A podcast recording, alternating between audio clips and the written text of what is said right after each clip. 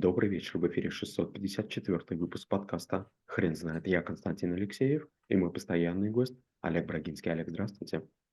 Константин, добрый вечер. Хрен знает, что такое концепция, но мы попробуем разобраться. Олег, расскажите, пожалуйста, почему это наука? А, у нас есть такой навык, называется концепции управленческие, где мы рассматриваем до 50 различных идей, которые помогают управленцам принимать решения в сфере высокой неопределенности. Но у нас есть и корневой навык, видимо, мы случайно ошиблись с Константином и поставили их местами, поменяли. Получается, сначала должна быть концепция, потом концепция управленческие. Хотя, опять же, может быть даже так и лучше. Концепция – это система понимания, это комплекс каких-нибудь идей, а, которые помогают проблему лучше осветить. Например, есть концепция мироустройства, или, скажем, есть концепция личных взглядов, или есть концепция личных границ, или, скажем, там а, концепция а, верховенства права.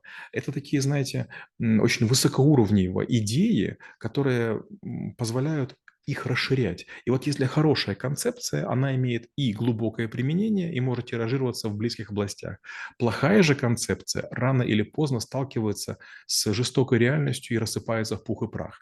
Например, была концепция геоцентрическая, что Земля является центром э, Вселенной. И очень быстро стало очевидно, что большинство а, небесных тел, которые мы можем наблюдать, а, в таком случае являются непредсказуемыми. Потом появилась гелиоцентрическая система, а, при которой мы подумали, что находится Солнце в центре. Она тоже неправильная оказалась. А когда мы нашли центр галактики и поняли, что отдельно вращается центр массы тяжелых планет и Солнца нашей системы, и отдельно вокруг них вращается Земля, получается, как бы вот Солнце каким-то образом вот таким вот летит, вокруг него еще летит Земля, а все это летит там в рамках Млечного Пути, вдруг оказалось, что повысилась предсказуемость э, звездных тел э, или там звезд, которые находятся в космосе, гораздо гораздо лучше. Или, например, есть концепция а, Отто фон Неймана, который предположил, что должны быть некие компьютерные компоненты, такие как память, такие как процессор, ну и другие всякие, для того, чтобы мы могли делать вычисления. Вы не поверите, прошло уже гигантское количество времени, но никто не придумал ничего лучше. Может быть, это будут квантовые компьютеры, может быть, какие-то геномные, но вот концепция, которая была придумана, действует очень давно. Или Например, есть концепция от э, Алана Тьюринга, которая говорит в следующем, что есть тест. Если человек, общаясь с компьютером, не видя, с кем он общается, подумает, что это похоже на человека и не сможет за там, какое-то разумное время расколоть, что это машина, значит, мы построили искусственный интеллект.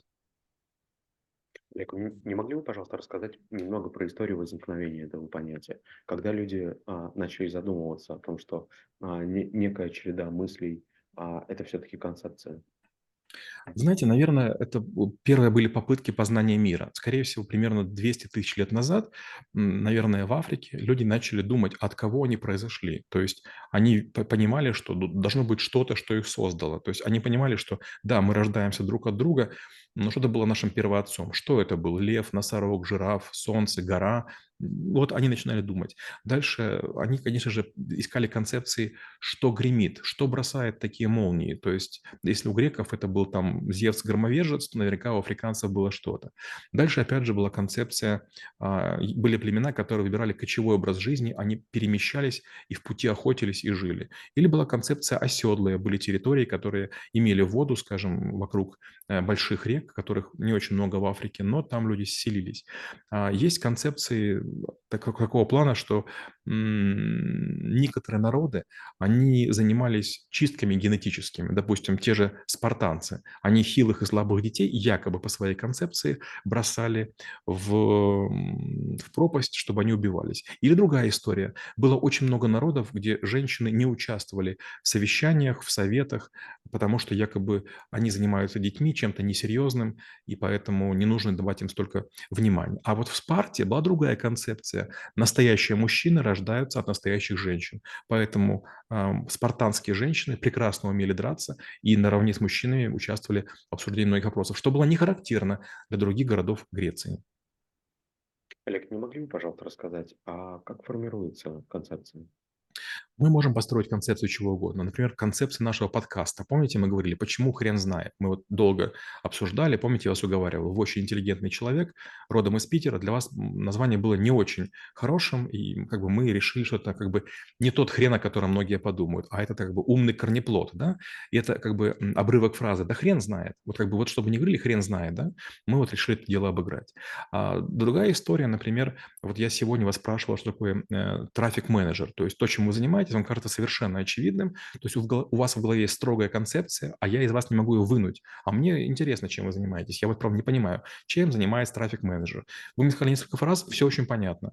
Но имею ли я концепцию в голове? Нет, не имею. То есть вы как будто бы, знаете, есть большое запотевшее окно, вы в одном месте потерли пальчиком, в другом и в третьем. Но сколько вы раскрыли, я не понимаю. 3%, 20% или там 0,5%. И вот получается, концепция, она может или у вас родиться, или вы можете ее передать. Но вообще здорово, когда когда человек начинает думать, а зачем я живу, а каково, каково отношение у меня к семье. Допустим, у меня такая концепция, наверное, про, про нее уже говорил, я с женой иду мириться первым. То есть, когда мы ссоримся, я иду мириться первым. Я не хочу быть правым, я хочу иметь счастливую, счастливую семью. Олег, а очень интересный вопрос вы затронули. Вы могли бы, пожалуйста, еще рассказать о том, как человеку выбирать, а, насколько ему подходит концепция или не подходит? Ну, знаете, вот если вы идете по дороге, по карте, и вдруг встречаете бетонную стену, а карта говорит, нужно идти прямо, это проблема. Знаете, во многих э, местах, в Швейцарии, это было на Гавайских островах, э, в какой-то момент вы видите знак. Навигатор врет, тут тупик. И вы понимаете, но ребята замучились местным, местные объяснять туристам, что это ошибка, поэтому, как бы, наверное, знак более правильный, чем, э, чем э, вот этот навигатор. Другой пример. Было такое время, когда на крышу компании Intel садились маленькие самолетики, потому что принимали большой длинный серый ангар за взлетную полосу. Тогда один из сеньор-инженеров, старших инженеров, взял и написал сверху Intel этого не хватило, все равно продолжились эти истории. Он написал Intel Inside, то есть Intel, Intel внутри, тоже не помогло. И когда он это все обвел такой большой чертой, такой большой кругой, это помогло. И это стало символом догадки.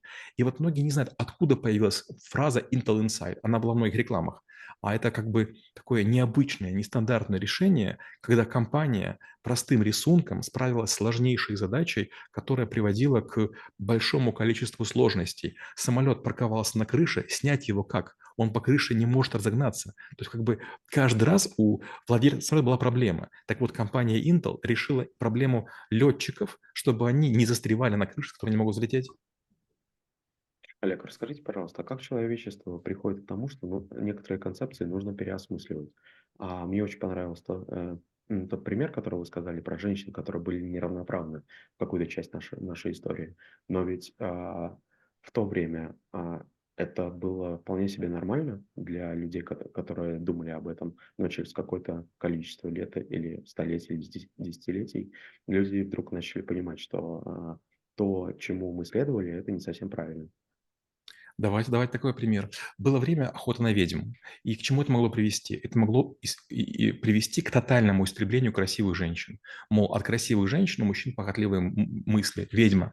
Что придумала церковь? В какой-то момент времени концепцию изменили и сказали, что ведьмы летают на метлах.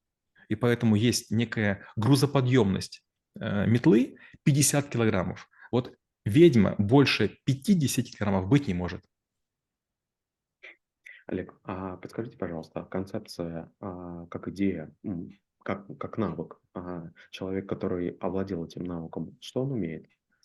А, он не делает ничего просто так. Вот, например, мы с вами делаем подкасты, и я думаю, что многие не понимают, зачем. То есть мы тратим личное время, тут нет ни, никаких денег, а, и ну, как здравые люди в этом как бы не, не могут участвовать. И мало кто понимает, что мы делаем. У нас какая концепция? Мы хотим дать равную возможность учиться тем людям, у которых нет денег. И знаете, есть масса людей, которые ходят и требуют, дайте денег, на учебу и так далее. Ребята, а вот попробуйте у нас учиться. У нас сотни этих подкастов, уже 7 тысяч. Что вам мешает? Вопрос, вам нужны деньги или вам нужны знания? Если знания, пожалуйста, а если вы требуете денег, значит, вам нужны не знания. И вот это очень хорошая история. Знаете, всегда возникает вопрос, как отделить тех людей, которым правда нужна помощь, от тех, которым не очень. Я вам скажу одну концепцию, которая как раз рассказана на этом навыке. А, я слышал эту историю от своего товарища, он индус, мы вместе учились, и он сказал такую вещь. Это было несколько лет назад. Он говорит, один очень известный актер, индийский, сказал, что он поможет бедным, раздав им, я боюсь соврать, по-моему, по полтора килограмма муки. И весь народ Индии сказал, такой богатый актер и раздает всего лишь по полтора килограмма. Но к чему это привело? Люди, которые пришли, их было много, они получили очень мало муки в туго завязанных пакетах. Их раздали, и машины уехали, которые спонсировал этот актер. Получается, что те, кто пришел за полтора килограмма муки, они пришли за очень маленькой помощью. Это правда были самые нуждающиеся. Но когда они открыли пакеты, там оказались крупные суммы денег. Какая красивая концепция. Для того, чтобы не раздавать всех, мы не знаем, кому нужны деньги. Была придумана такая фишка. Вообще, вот когда мы говорим про Индию, и это там на каждом шагу. Да, а, эта история действительно впечатляет. Олег, вы не могли бы, пожалуйста, немного рассказать про научные концепции? Что это за мир, как там происходит формирование этих идей? Давай такой пример расскажу. У меня был педагог, у которого, значит, первым мой педагог, у которого был на кафедре, был Конецкий Юрий Станиславович. Я как раз с ним работал над процессорами Motorola и так далее. Какая у него была концепция? Он говорил, мы дешевая рабочая сила для американцев. У нас было очень много работы, нам платили наличными. Это было прям потрясающе. И я достаточно много заработал, очень благодарен. В какой-то момент времени я понял, что мне там делать нечего, потому что я слишком много зарабатывал по сравнению со всеми другими. Я был студентом, и я такую себе взял концепцию информацию. Я прокрадывался и ночевал в лаборатории. Получается, я это делал сознательно. Не было доступа к компьютеру. Я не знаю, знали об этом другие или не знали, я не могу утверждать. Но вот такая у меня была идея. И в конце концов я написал много алгоритмов, поделился с кем нужно а, и ушел. И многие думали, что я ушел, потому что как бы я с ним поссорился. Да нет, просто я сделал всю работу. Работы больше не было. То есть Моторола это был достойный заказ, больше их не было. Второй преподаватель был Джапин Валерий Иванович, и я написал однажды статью, называлась ПЭП – программная эмулятора процессора. И вдруг мой педагог подходит и говорит, Олег, то, что написали, это бред. Вот то, что вы пишете, мне стыдно. Я решил уходить. Через три года я уже работал на другой кафедре у Пустовара Владимира Ильича. Он приходит и говорит, Олег, извините, я должен сказать вам, что вы были правы. Сейчас появились виртуальные машины, и вот ваша статья полностью подтверждает то, о чем вы говорили. Я был неправ. Получается, я придумал концепцию, она была очень простая. Компьютерные вирусы, которыми я занимался, были все сложнее и сложнее. В какой-то момент стало невозможно их найти, они начали шифроваться. И я придумал следующую идею. Как сделать так, чтобы ежик памяти развернулся, чтобы вирус подумал, что уже можно работать. я сделал виртуальную машину, в которой он входил, как будто бы уже надо компьютер заражать. Он как бы разворачивался, и я без всяких иголочек и без всяких перчаток мог с ним работать. Вот эта концепция потом была многими поддержана. Или последний пример. Я работал в Альфа Капитал, и там было гигантское количество документов, вордовских, экселевских и Access. Это было время диких инвестиций, гигантский обмен файлами, не было антивирусов. У меня уже был антивирус, и я обратился к своему коллеге, звали его Анатолий Вовнюк, и попросил, Толя, слушай, напиши программу, которая будет подхватывать мой антивирус тогда, когда люди вставляют в компьютер дискету и проверять на, на вирусы. И Анатолий сделал, для него это было несложно. Но потом это стало стандартом. То есть до меня не было антивирусов, которые лечат вирусы на, на лету. Я был первым.